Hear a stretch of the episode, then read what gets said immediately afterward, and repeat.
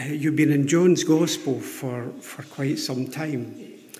And actually, I, I think that what you've done is, is really, really good stuff. Because, you know, when, when we think about it, it's not often as a church that we sort of take a, a longer book and really just work through it. And uh, one thing that, that I've really enjoyed, I think the last time I came speaking on John's Gospel, and then today as well, is that it's not like uh, we're going through John's Gospel. By the way, if you would do John chapter 1, 2, 3, and 4 in 35 minutes, you know, you